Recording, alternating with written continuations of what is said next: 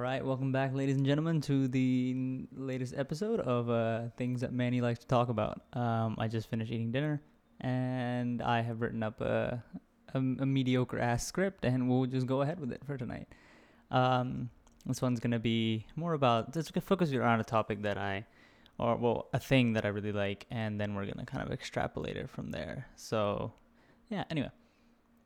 Just kind of start off, I think, I want to just establish the fact that I watch a lot of anime, and I think this is pretty common knowledge at this point, but if it's not, now you know, I watch a lot of anime. By a lot, I don't mean anime YouTuber a lot, but I have a weekly schedule of anime that I watch. So,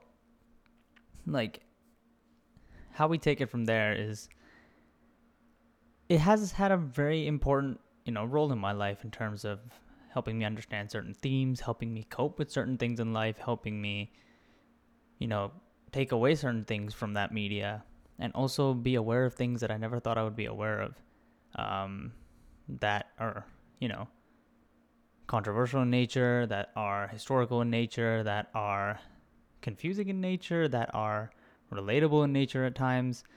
All those are mutually exclusive, of course, but sometimes they overlap.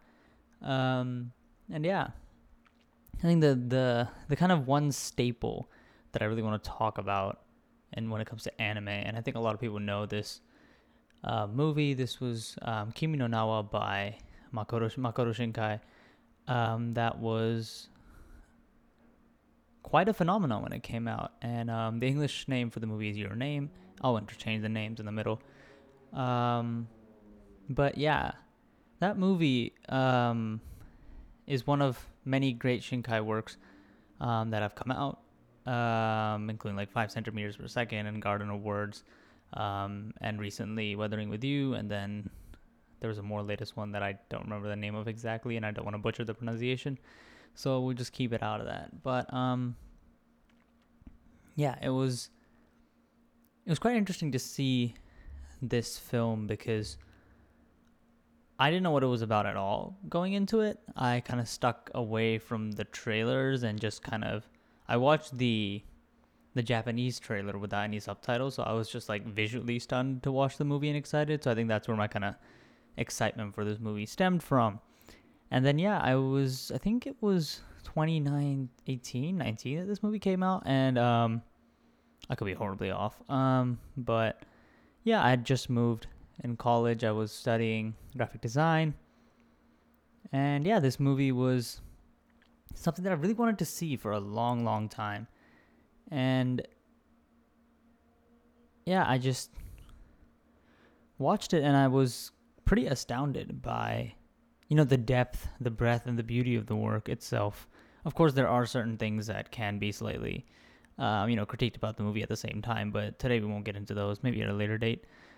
So just to kind of give a synopsis of the movie itself, there's a male protagonist and a female protagonist, Mitsuha and Taki, not respectively, they're the other way around, and yeah, they basically exchange, bodies, whenever they sleep at random. And Mitsuha is located in a remote town in the hills. It's called Itomori, which is actually based off a real life, city that is a volcanic crater. And Taki is a kid in, Tokyo. And yeah, so how their lives kind of intertwine and how they get to live the different lives through living in each other's bodies, and there's humor involved in it, and over time they fall in love, but things happen and it's not possible for that to come to fruition, or so we think, vice versa. So yeah, I think obviously spoiler alert for the movie here, because I'm just gonna, after the synopsis, I'm gonna start discussing the movie properly, so there's going to be a lot of spoilers for the movie. So if you haven't seen it, I highly recommend you go watch it, even if you don't think romance is your thing, just because there's a lot more to that movie just than romance. There's so many themes that are like beyond that. There's the theme of tradition versus modernity. There's a theme of time. There's a theme of destruction. There's a theme of regret. There's a theme of second chances, which I think a lot of us can relate to.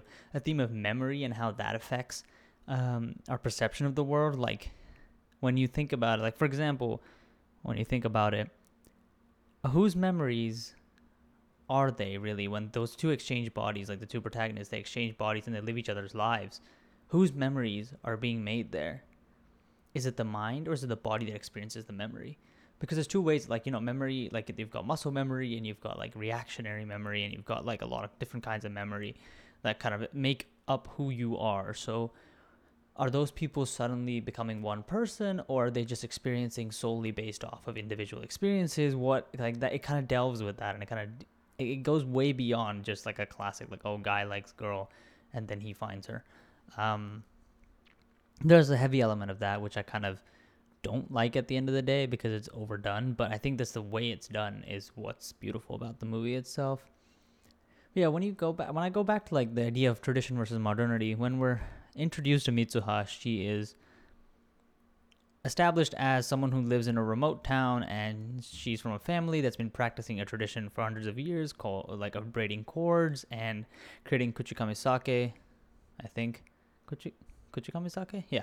Kuchikamizake, that is a like a alcoholic beverage that is made from chewing on rice and then spitting it out and letting it ferment in like a little box, and it's like offered to the gods essentially as an offering. And yeah, I think that this, the strength of like tradition in the first bit of the movie is super important because it establishes the stark contrast that the city life that Taki has. And it's very interesting because there's no tradition in his life whatsoever. He is living with his father, and his mother's never actually shown. He's living with his father, and he's going to school in Tokyo, and he's, you know, working a job at like as a waiter. And he kind of just, he doesn't have like this sense of tradition. So he gets to experience that through Mitsuha's body. And Mitsuha, on the other hand, longs to go to the city. And she gets to experience that through his body. And obviously, once they establish the fact that this is happening, there's like a whole song done by Rad Wimps. By the way, fantastic music in this movie as well. That's one reason to go watch it too. But yeah, so, and I think the Blu-ray 4K is out, so worth buying. Yeah, it kind of takes that the grass is greener on the other side theme and kind of mashes that together as we get to see them both interact with each other's lives. And obviously, like when Mitsuha is inside Taki's body, she has certain feminine traits, and whereas when Mitsuha is occupied by Taki's body, there are certain masculine traits that are being shown there. It's just, it's like a completely different way of animating the person, and they really show that through like the craft that the animators have put into it, because Taki walks differently. And I think more than calling it out for being super,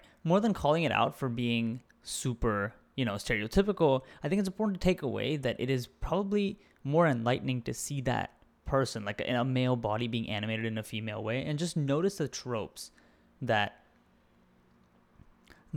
we see in our everyday anime. Like we watch a lot, like people who watch a lot of anime will like subconsciously not realize sometimes that like females are animated in a cutesy specific way, and when you see Taki act that way as like slightly more feminine, according to in the context of this movie, of course, feminine, like being feminine can be defined in multiple ways, and they don't have to confine to this movie. But for the sake of this movie, understanding the stereotypes that are put into animation and just cultures in general, it's such a awakening thing, like a woke thing. Woke's a weird word to say here, but it's a really fresh thing to see because it puts it into a different perspective.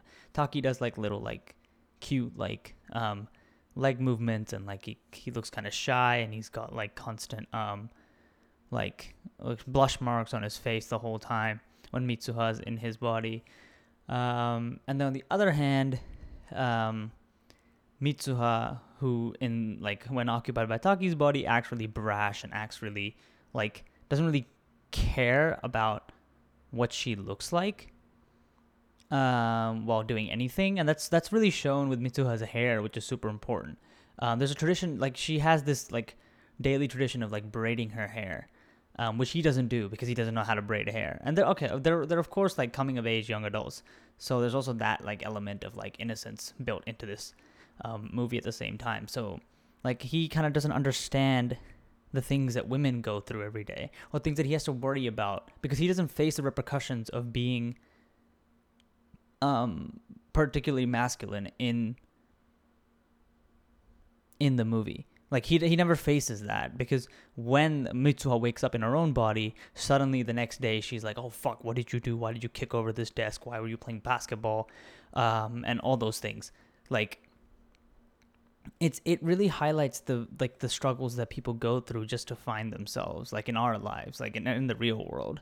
Like, you know, people are shunned for not acting a specific way and not acting within certain stereotypes, and a lot of people don't realize that they're enforcing stereotypes on other people. So it's kind of enlightening to see these things being animated, because it really sticks out in that moment, and they really build into the idea of what it means to be masculine versus what it means to be feminine, and whatever lies in like whatever lies in the space that those two interact in. So, and at the end of the day, like the takeaway there is that it doesn't like matter if you're specifically like masculine or like specifically feminine. It's just who you are that's what matters. Are you a genuine person? Because at the end of the day, when the movie concludes, you realize that both of them are just genuine people. It's just that the animation and the story shows the struggles of people in an attempt to find themselves.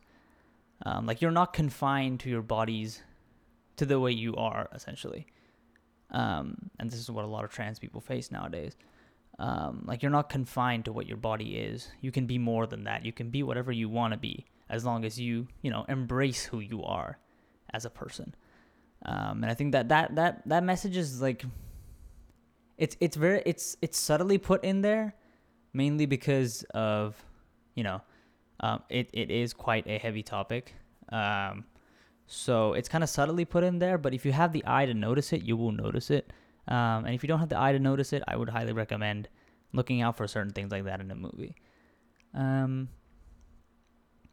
Yeah, I think moving on from like, so that is like, you know, that's like a traditional way of kind of animating masculine characters versus feminine characters. I mean, that has changed a lot recently. And that's what brings us to the modernity. Like, you know, in modern times, we are more open and willing to accept people that, you know, want to act the way that they want to act, as long as they're not hurting someone or, you know, causing problems for anybody else. And it's also not our place to judge them in the first place. I think that's also what is shown in this movie a lot. And from, like, time after time. And speaking of time, I think that was a fantastic segue. I just fumbled at the beginning, but time after time, you see that time also plays an important role in this, because nowhere in the movie it is ever hinted until the climax, or not the climax, the peak of the action, that actually Taki and Mitsuha have been exchanging bodies from so Mitsuha is actually 3 years behind Taki. We thought the whole time that they were just exchanging bodies while being in the present, but actually Taki was the one in the future, and Mitsuha was the one in the past. So Taki was traveling back in time, and Mitsuha was traveling forward in time whenever they exchanged bodies. And this was really interesting, because there was no fucking way anybody could have figured this out. And but there were always subtle hints to that, like the way just things looked, the way people dressed. And it was just like very interesting to see as a whole, like how that fact was hidden until it was required to know. And that's what I think Shinkai does really well. He only tells his audience what they need to know until the very point that they need to know everything. And then when you know everything, it's like, oh shit, everything makes sense now. Like that kind of comes through. And then time is like definitely played a huge factor in this, because there's time travel, but not explicit time travel, but is the ability to change the flow of time. And that's where that red thread comes in, which I will delve deeper into later in the lore of it. The history of that and how that ties into different cultures in East Asia. But yeah, through that time, it links to a lot of second chances. And as you know, spoiler alert, the meteor that hits Itomori, it just wipes out the entire town and kills the entire population. But Taki is able to go back and warn Mitsuha about the meteor that's coming in. And I think it's important to notice that at this point, the meteor almost becomes a metaphor. And the meteor is a metaphor for how modernity just is watching tradition wipe away, like watching tradition get lost in time. And that's because this is a very important shot in the movie where they see the Taki goes to the roof of his building, which is in Tokyo, and he watches the nucleus of the meteor split and then hit the actual town. And that town is obliterated entirely in his timeline, in his time. But he doesn't even remember that. Like, he knows that he's an Itomori. Or, like, he never questions what happens to the town or, like, when he goes back into his own time. And it's so important to see that because people just forget about, like, a lot of people nowadays just forget about big events that happened in the past. And they kind of just let that stuff fall away into the busy lives that they live. And that's what happens to, like, people in Tokyo or, like, people in any metropolitan city a lot of the time. Like, unless something is commemorated or, you know, constantly reminded about, you'll forget about what happened, or like a tragedy that happened in the past, and just keep moving forward, because life is about moving forward for most of us. But I think what this movie highlights is that sometimes it's even more important to go back in time and learn from something. And that's what the movie kind of concludes at the end, because Taki wants to become an architect, and he starts making architecture that people can remember even after it's gone. And I think that's such a subtly beautiful thing to bring into the movie that Shinkai does at the very end, where Taki's running around applying for jobs as an architect, and his main goal is to create architecture that builds memories rather than, you know, buildings essentially. Because he says, we never know when Tokyo might get wiped out. And I think that it doesn't really score him any brownie points with the people that he's getting interviewed by, but it really gives perspective as to how your thought process can change if you reflect on what happened in the past. And I think that's why it's important to connect with your roots as much as possible in this. It's important to connect with your roots. And that's what Makoto, like Shinkai, kind of implies the whole time. Like, Mitsuha is someone who's very connected with her roots. She braids the cords, she does the kuchikamizake ritual, she dances the traditional dance for the gods in public, in like under a shrine, and she visits like the underworld, like in quotes obviously. She visits the underworld where the gods like resting place is, that they offer up the kuchikamizake to, and then it's so cool to see that. Like, Mitsuha is so connected with her roots that she kind of changes Taki's perspective on life entirely and what his purpose is in this world. And I think that's what, you know, Shinkai is kind of trying to imply with this movie. Understand who you are. Understand where you came from. Understand the biases that you have. Understand the culture that you're a part of. Because if you don't understand that, you won't understand why you do specific things. You know? Like, why does Taki want to hold on to Mitsuha so much? Yes, he loves her, but also he wants to hold on to her because Taki lives that busy city life where he's unable to really hold on to anything. He just kind of lives from day to day to day. And that really shows in the color palette of the movie, which is really fantastic, because whenever Mitsuha's in the frame, in Itomori, everything's bright, green, lovely, beautiful. But, like, in Tokyo, everything's drab as fuck. It's all grays and, desaturated blues and stuff like that, and only the food is what kind of, you know, brings everything to life in that situation in Tokyo, which is just something that anime does. Anime loves animating food, and anime in general has very good animations for food, and I think that's fantastic. And like when you go to Itomori, when you cut back to the town in the hills, in the mountains, you see that they made a cafe out of logs, like just like two logs, and they just put it together and put like a table in between those things, and they just sit on it, and it's next to a vending machine that's in the town, and that's a cafe for them. And I think that kind of interesting, like, it's it's a subtle hint at what, you know, design can be.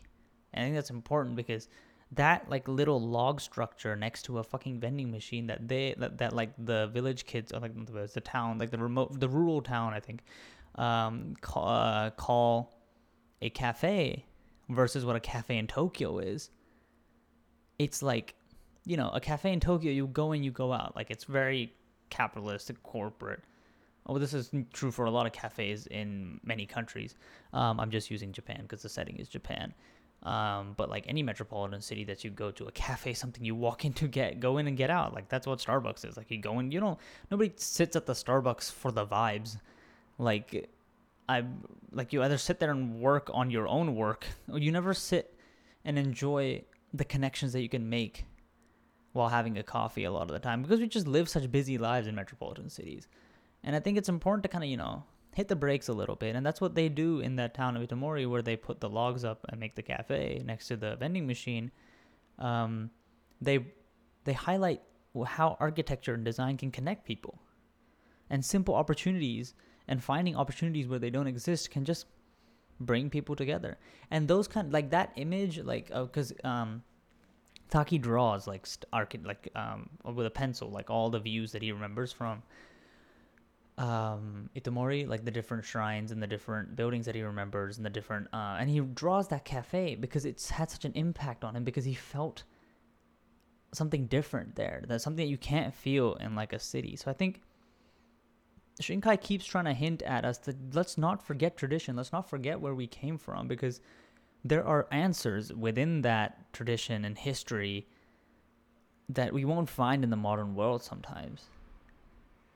I think this also comes from my, like, idea of design and understanding what art history is, but because, like, art history has always been important to understand why we do the things that we do today.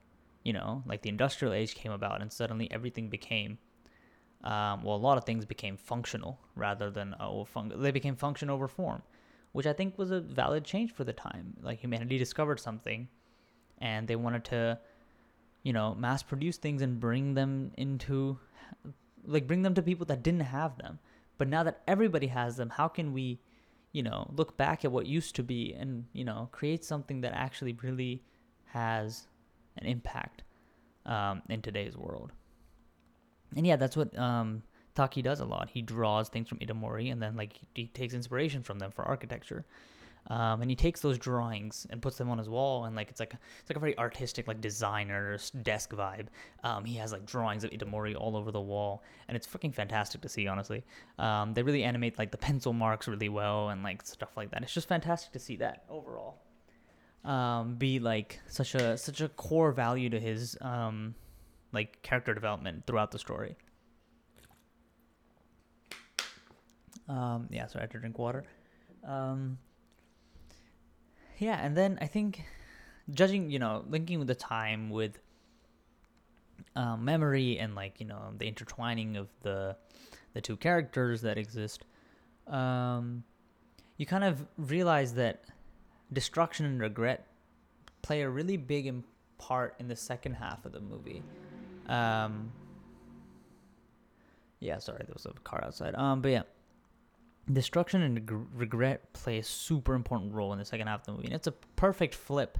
So, like, initially we're enjoying, like, you know, two young people, you know, discovering what it means to live in another environment, and, like, it's all happy and jolly and fun. But, you know, there comes a festival, and the meteor hits, and then suddenly they stop switching bodies. And then Taki goes to hunt, or, like, hunt as in, like, find Mitsuha. And then when he gets to the point, you know, when a local tells him, like, do you not know what happened to the town? And that's how we realized, like, 3 years ago that the meteor hit was actually what we were seeing in the movie.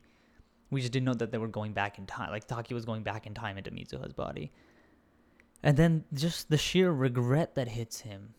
And, you know, he thinks all hope is lost, and, like, his like, entire concept of, like love is shattered, because he really he you know, he loves Mitsuha. And I think it's important to note that he writes that on her hand, and I love you is not a phrase that, you know, in Japan anyway, like, it's taken lightly.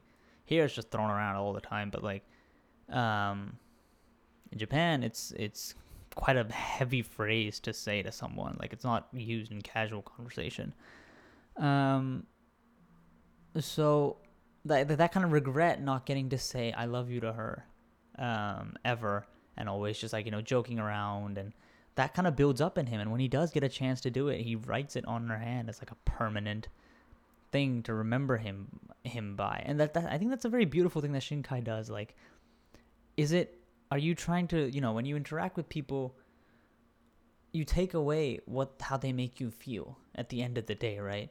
And Mitsuha, from that moment, took away that she felt loved by Taki. And then when you read that on the hand, the I love you on the hand, I fucking almost cried, bro.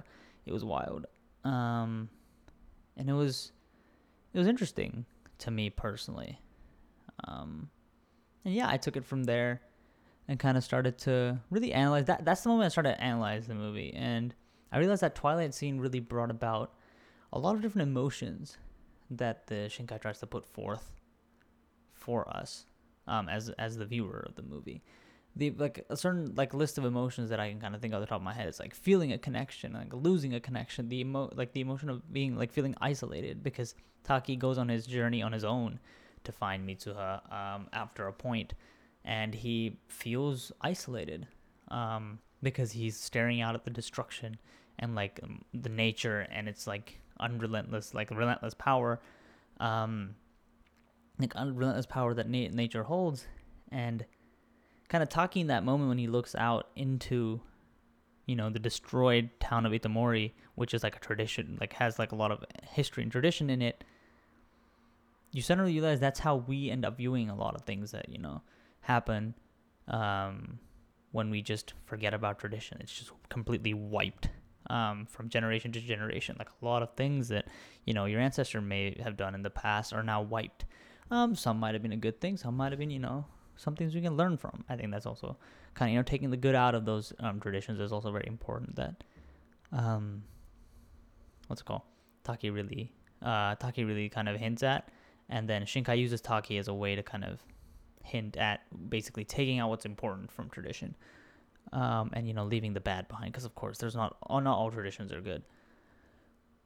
And then yeah, like that moment you feel like Taki kind of lose it, where they start, like, they kind of just stop showing Mitsuha on screen, and all his like messages to Mitsuha start disappearing, the diary entries and stuff that he has on his phone. They basically leave diary entries for each other whenever they change bodies. And you realize that he took it for granted. He took that interaction for granted. He got captured in a bubble. Or he got trapped in a bubble. And he was happy in that bubble. She was happy in that bubble. But suddenly, you know, it was all gone. And he realized that he took it for granted, like what he had, and he wants it back. And he goes to the shrine to drink the kuchikamizake and then kind of connect. He the tradition there is like the essence of the person is in that kuchikamizake, because they chew the rice and then like let it out as a pulp, and it ferments and becomes an alcoholic beverage. Like the essence of Mitsuha is within that cup of kuchikamizake that he drinks, and then when he drinks that, he gets connected to her again, and he starts to relive the memories. And there's this beautifully animated like sequence of him traveling through time and like witnessing the birth of Mitsuha, the way her family falls apart because her mother passes away, and then like why the father leaves, like he leaves tradition behind for politics, which is a super important theme at the same time. How, you know, tradition and politics are always conflicting, because politics are, you know, adhering to the masses in the modern world, and like they're leaving tradition behind a lot of the time.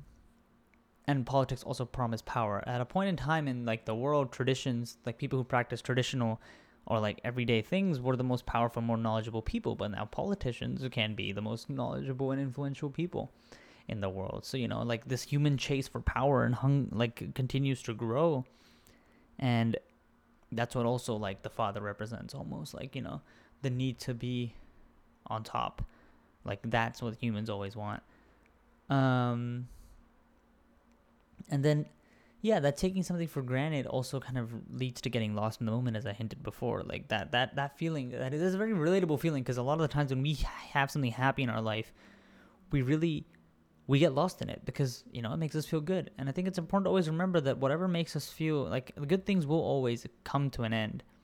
That's why they're cherished, and that's why they're good, you know. If good things never ended, then you look for the next best thing, you know. It's just like that's the chase that humans are always in, looking for the next best thing. But it's also important to slow down and reflect on what you have at that moment. Like, what do you have, and how far are you willing to go to keep it in your life? That is another thing that Shinkai really brings out in the second half of the movie, because when you think about it, Taki literally takes a train to some rural-ass place based off of memory, working, like, obviously it's like a scene that's like, it's like a sequence of events that, like, is brushed over. Then I think that's something that Shinkai could have worked a little bit better on. But at the end of the day, it's a young adult romance. You can't have someone, like, you know, crying and screaming constantly, but because it can seem whiny almost when it comes from that, like, age of characters. Yeah, so that like characters out of that age, it can seem almost whiny. He's like, why the fuck is Taki crying so much about a woman that he couldn't tell that he loved? But you know, we've all been through that. And if you haven't yet, I hope you know go through it and you get to keep it in your life. But yeah, Taki gets lost in the moment, and then he feels isolated because he loses the one thing that, you know, brought him joy in the world. Because otherwise, he was living a pretty bland life. He was going to school, going home. Going to school, going out after, and then going to cafe to work. And then his relationship with his senpai didn't work out, which was like someone older that worked at the at the restaurant. He works at a restaurant, not a cafe. And then yeah, it's kind of interesting to see like how far he goes to find that one thing that truly ended up mattering to him at the very end. And that's the thing, like, you have to find that in your life. That's what Taki kind of finds at the end of the day. It's like, what truly matters to you? What is that one core thing that drives you to do something? And for Taki, that was Mitsuha. It doesn't have to be a person, always. Obviously, this is a very heteroromantic, stereotypical relationship. That person can be, you know, your mother, your father, your, you know, teacher. It can be what, and that person can, and that thing can change too. It's not like it can't change, and that's really important what they kind of imply in this movie. At the same time, like, change is something that humans just have to adjust to, because at the end of the day, an inevitable event will happen, but what is the best thing you can take from it, right? Because the meteor still hits the town at the end of the movie. But as seen afterwards, what happens is the population survives, and 5 years after the meteor is hit, the whole population of Itomori has integrated itself into Tokyo. And that's what's beautiful about that, because they took that tradition and they plugged it into the modern world, and they were just fine. Change is something that can be accepted as long as you're willing to give it a chance. Like, you can't be stubborn because, you know, time goes on, things evolve, people change. You have to change your mindset about certain things, no matter what you felt about it in the past. And that's something that Shinkai really highlights with, you know, showing us Mitsuha. She's adapted to a life. She's, you know, a grown woman now, after 5 years of the meteor hitting and surviving. She's working, I'm pretty sure. She takes the train to somewhere, and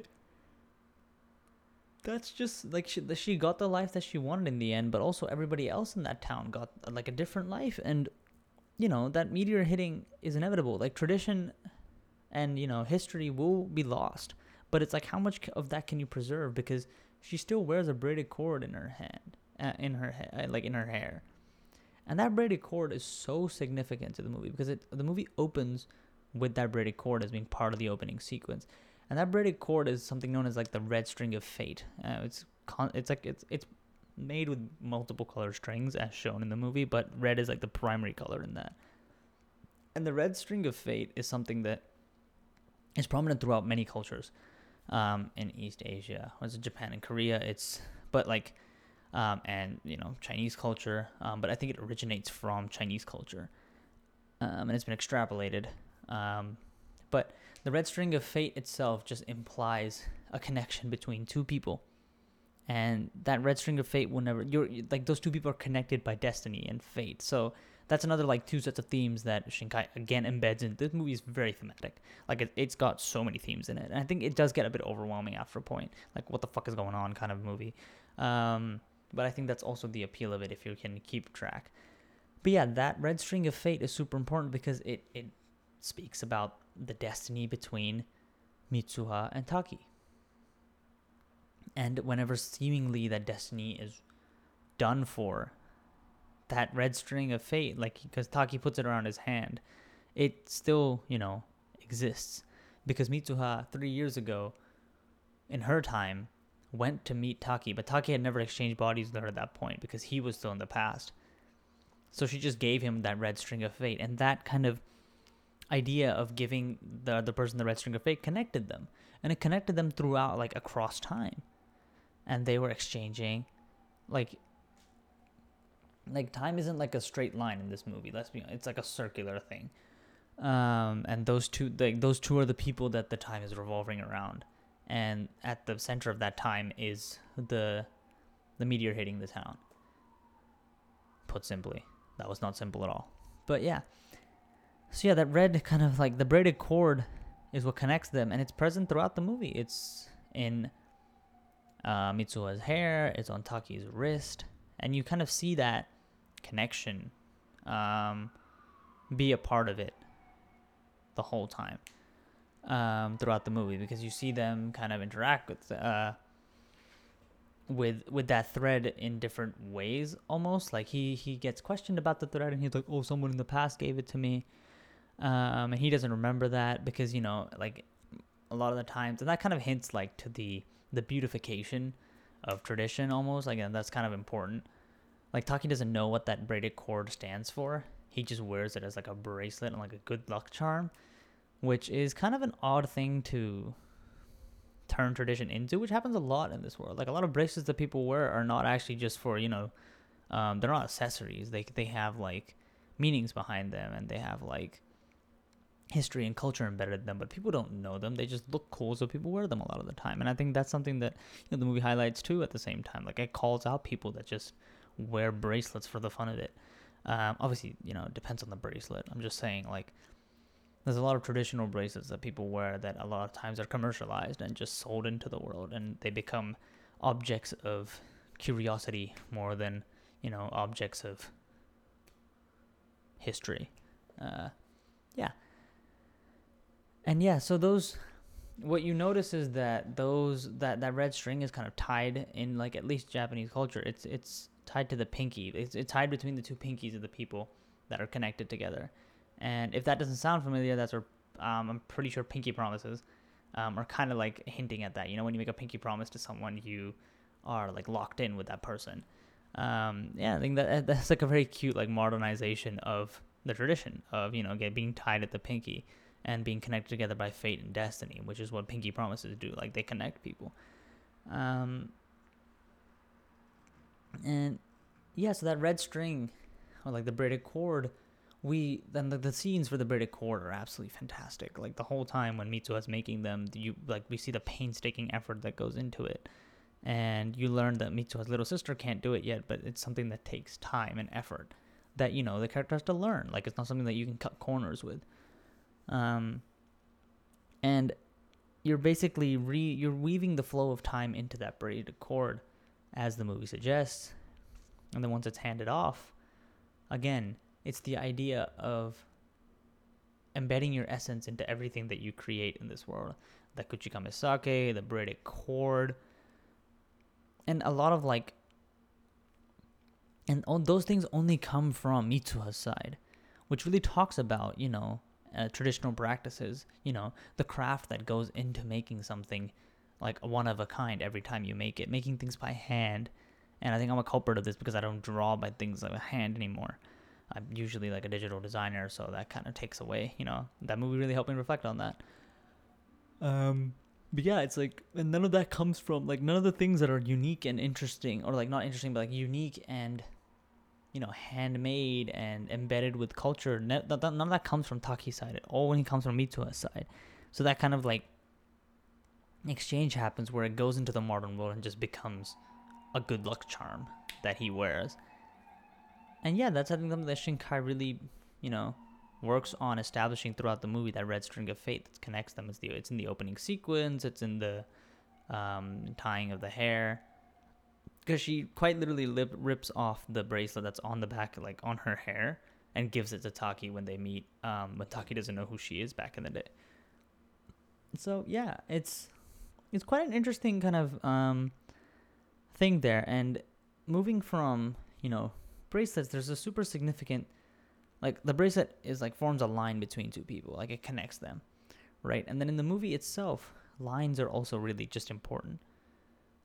And whether that is the trail of the meteor that goes across the sky, that's a line that's important, or whether it's the shots of the doors opening and closing.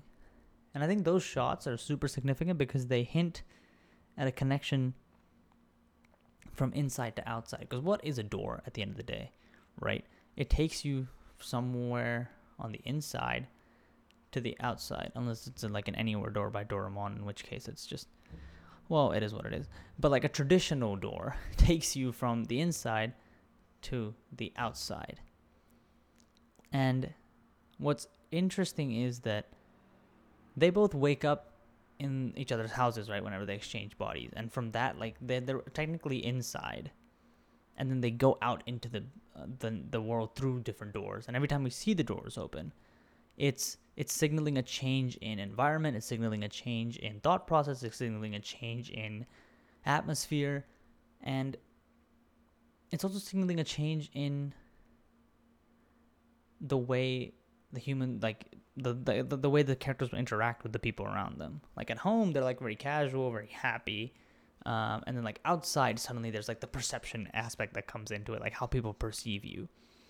The moment you step out of the bedroom, actually, like a bedroom is almost considered like a private space in this movie. The moment you step out of the bedroom, you're suddenly bombarded by society and its perceptions and its biases and the things that it pushes on you.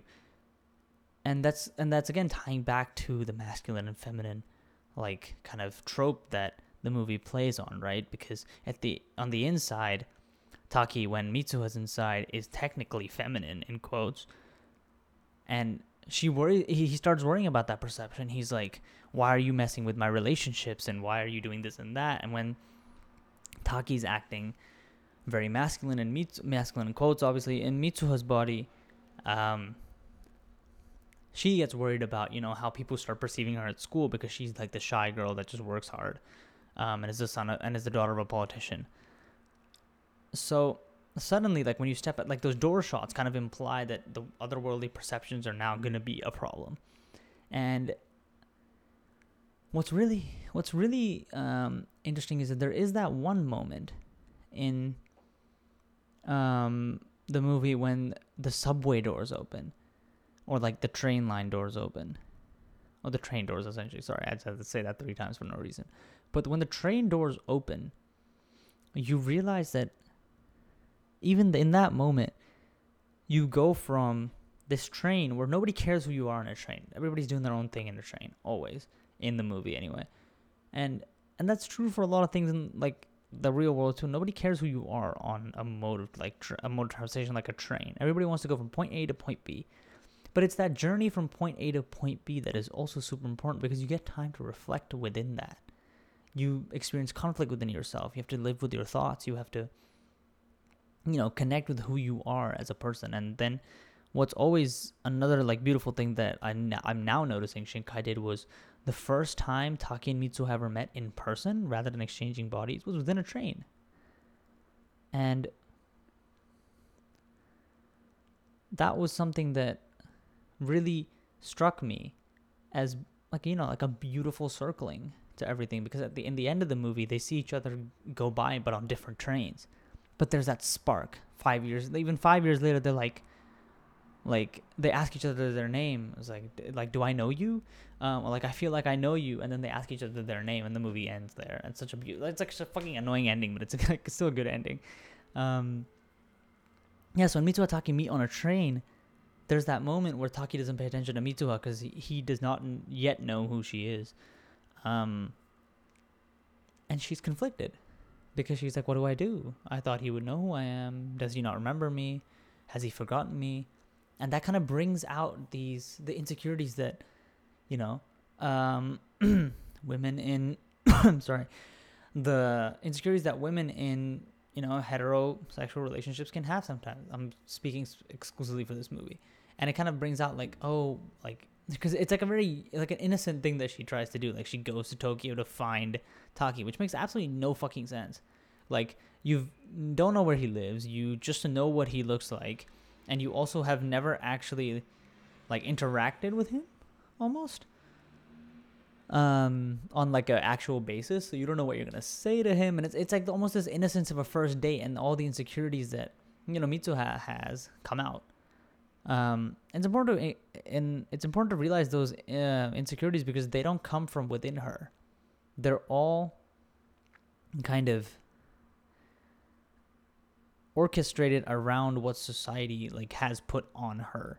Like, you know, she has to worry about how she looks. She has to worry about, you know, what Taki will think of her. Well, at the end of the day, if she was just who she was in that moment, she could have had a genuine connect. And, you know, I mean, obviously she went with, like, you know, presumptions that he would know who she is, but she left an essence of herself behind to him, which was the cord, the braided cord that she hands off while she walks off the train, and she, like, gives it to him, and then he keeps that forever as, like, a good luck charm.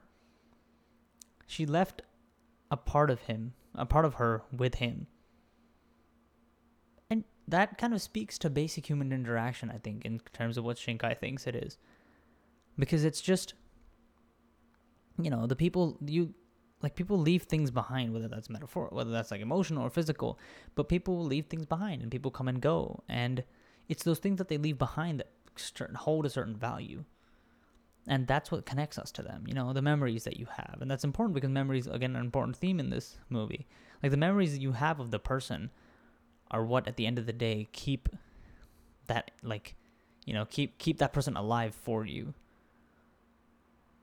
Almost. But yeah, that's a lot of things that, like, you know,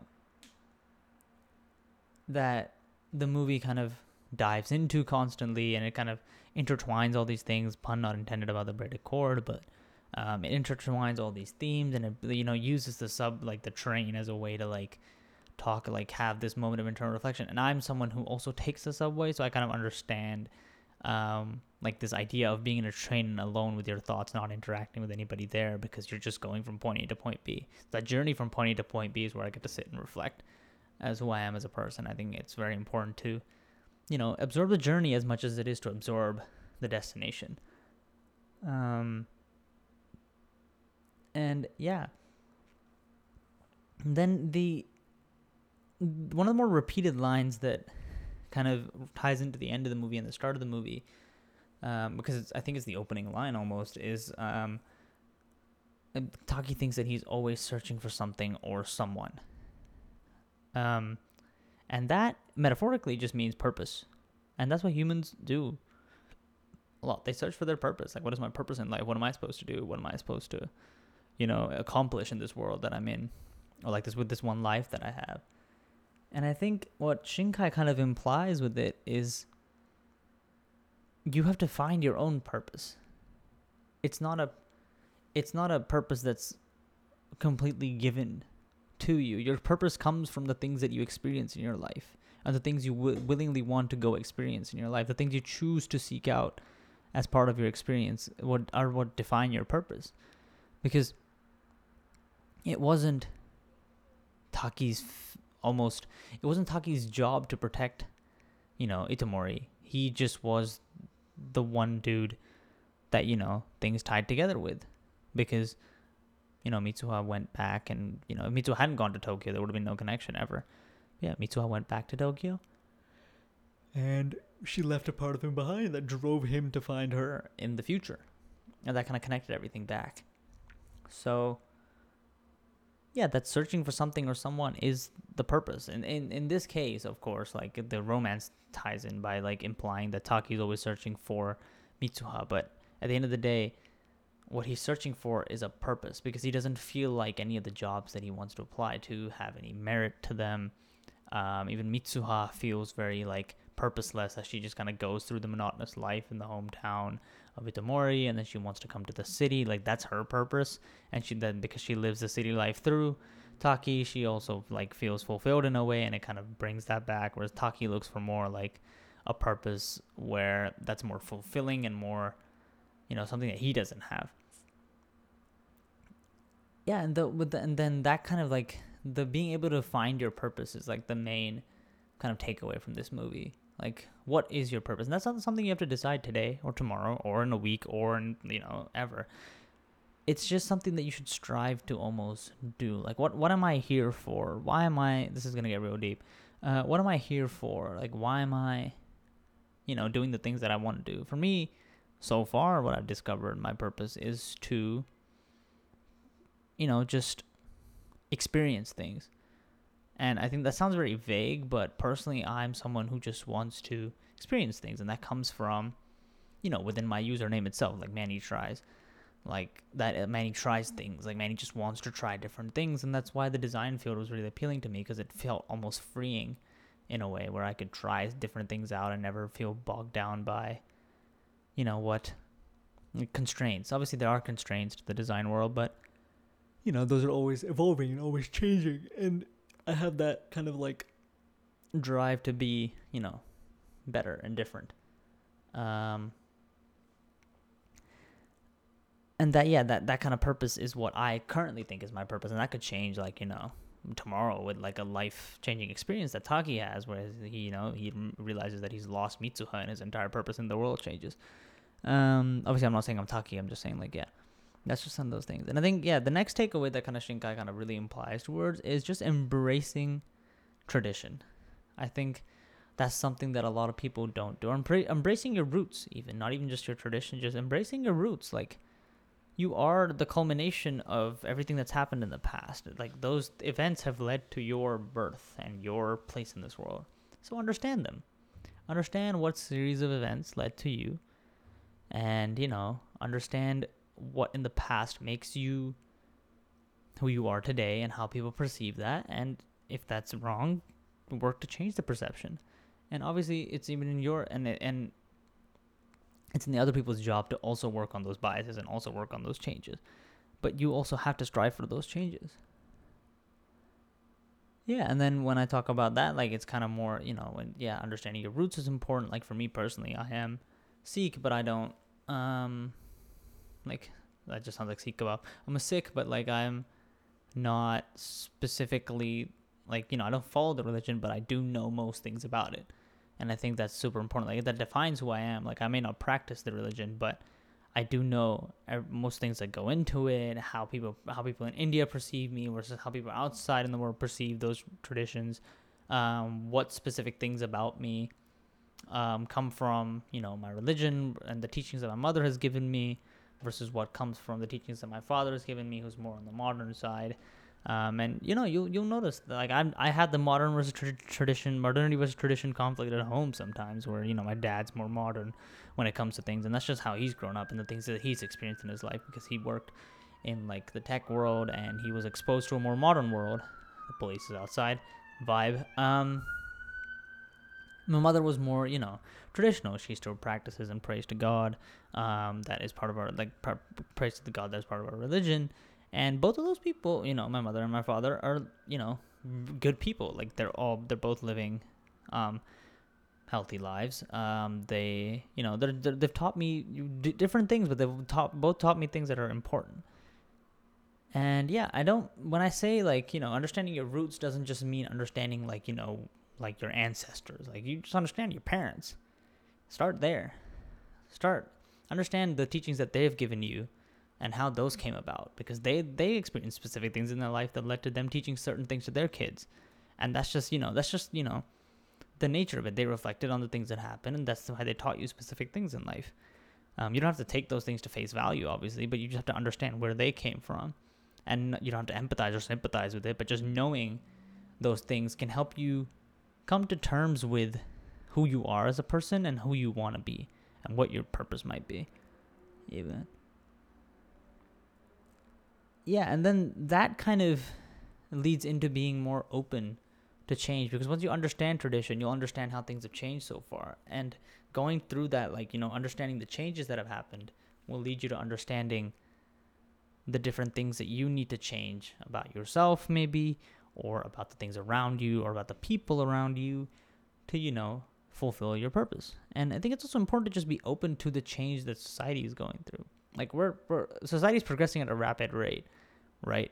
Like, the internet is blown up, and within like 22 years, we've seen more progress in society than we have in like in the last 100 years. Like 100 years before that. So it's just one of those things that you have to kind of understand. Like, society will change no matter. Society's not waiting for anybody. Okay, like the masses aren't waiting for anybody and any individual.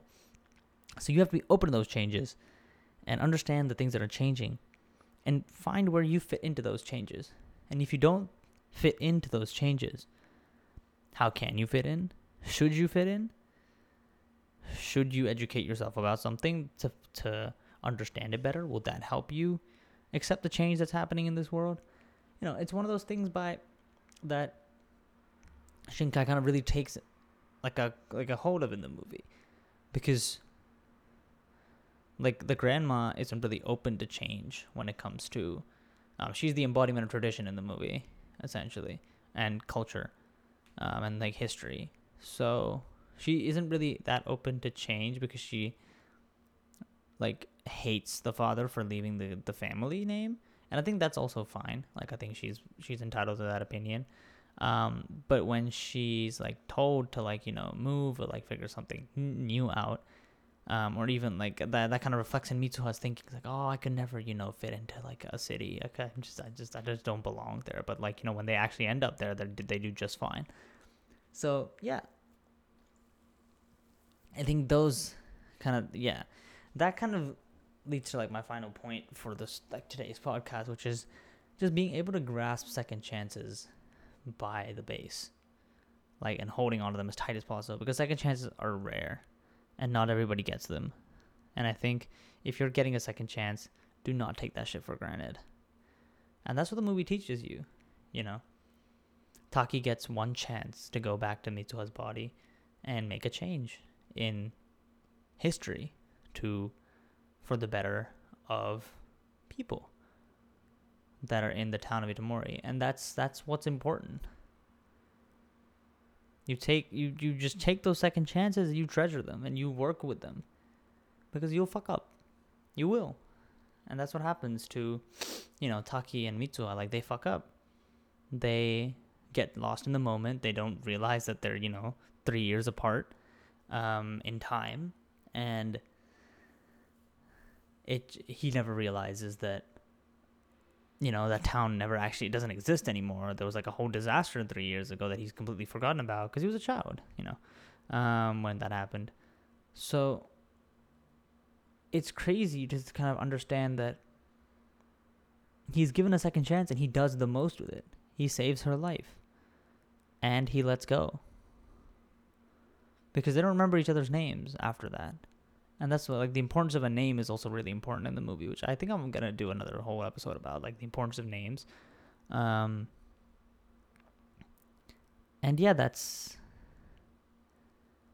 kind of, you know, what Shinkai wants us to kind of feel to the movie. That's at least what I felt, thinking while watching the movie. So I hope you can feel the same or even more. So feel free to reach out on Twitter, and I can, you know, discuss this movie with you, because I love this movie. And yeah, I want you to, and if you haven't seen the movie and you've made it this far in the podcast, sorry that I ruined the whole thing, but sorry for the yawn. It is worth watching for sure. I think it's something that everybody should see. Everybody should take their time out to, you know, view with anybody. I don't think it's something you should even watch alone. Watch it with people and see the reaction, see the reflections, reflect on the movie, because it is a work of art that takes the romance guy, like, girl trope and puts a twist on it that that makes you realize that the world is not centered around you. And that is something important to realize. That's another takeaway. Like, the world isn't centered around you. Things will happen that are out of your control. It's just what you can do to make the best of them. That's what's, you know, the world isn't centered around a single, like, that's, yeah, that you have to drop that selfishness when you, and you have to kind of, you know, reflect on why you're selfish and what leads to those thoughts and what leads to that kind of experience in life. Yeah, sorry, that got real deep, but thanks for listening in for today's podcast. I think this is just one of those rambles that I love about the different media that I consume. So yeah, I'll do more of these. I'll probably talk more about different things rather than just anime. But for now, thank you all for listening. I really appreciate it. I hope you all made it to the very end. If you did, that is fantastic. If you didn't, that's also all right. But yeah, take care of yourself, stay hydrated, eat well, and remember, if you get a second chance, take that shit and, you know, treasure the fuck out of it, because there's not a lot of them in the world. All right, take care. Bye-bye.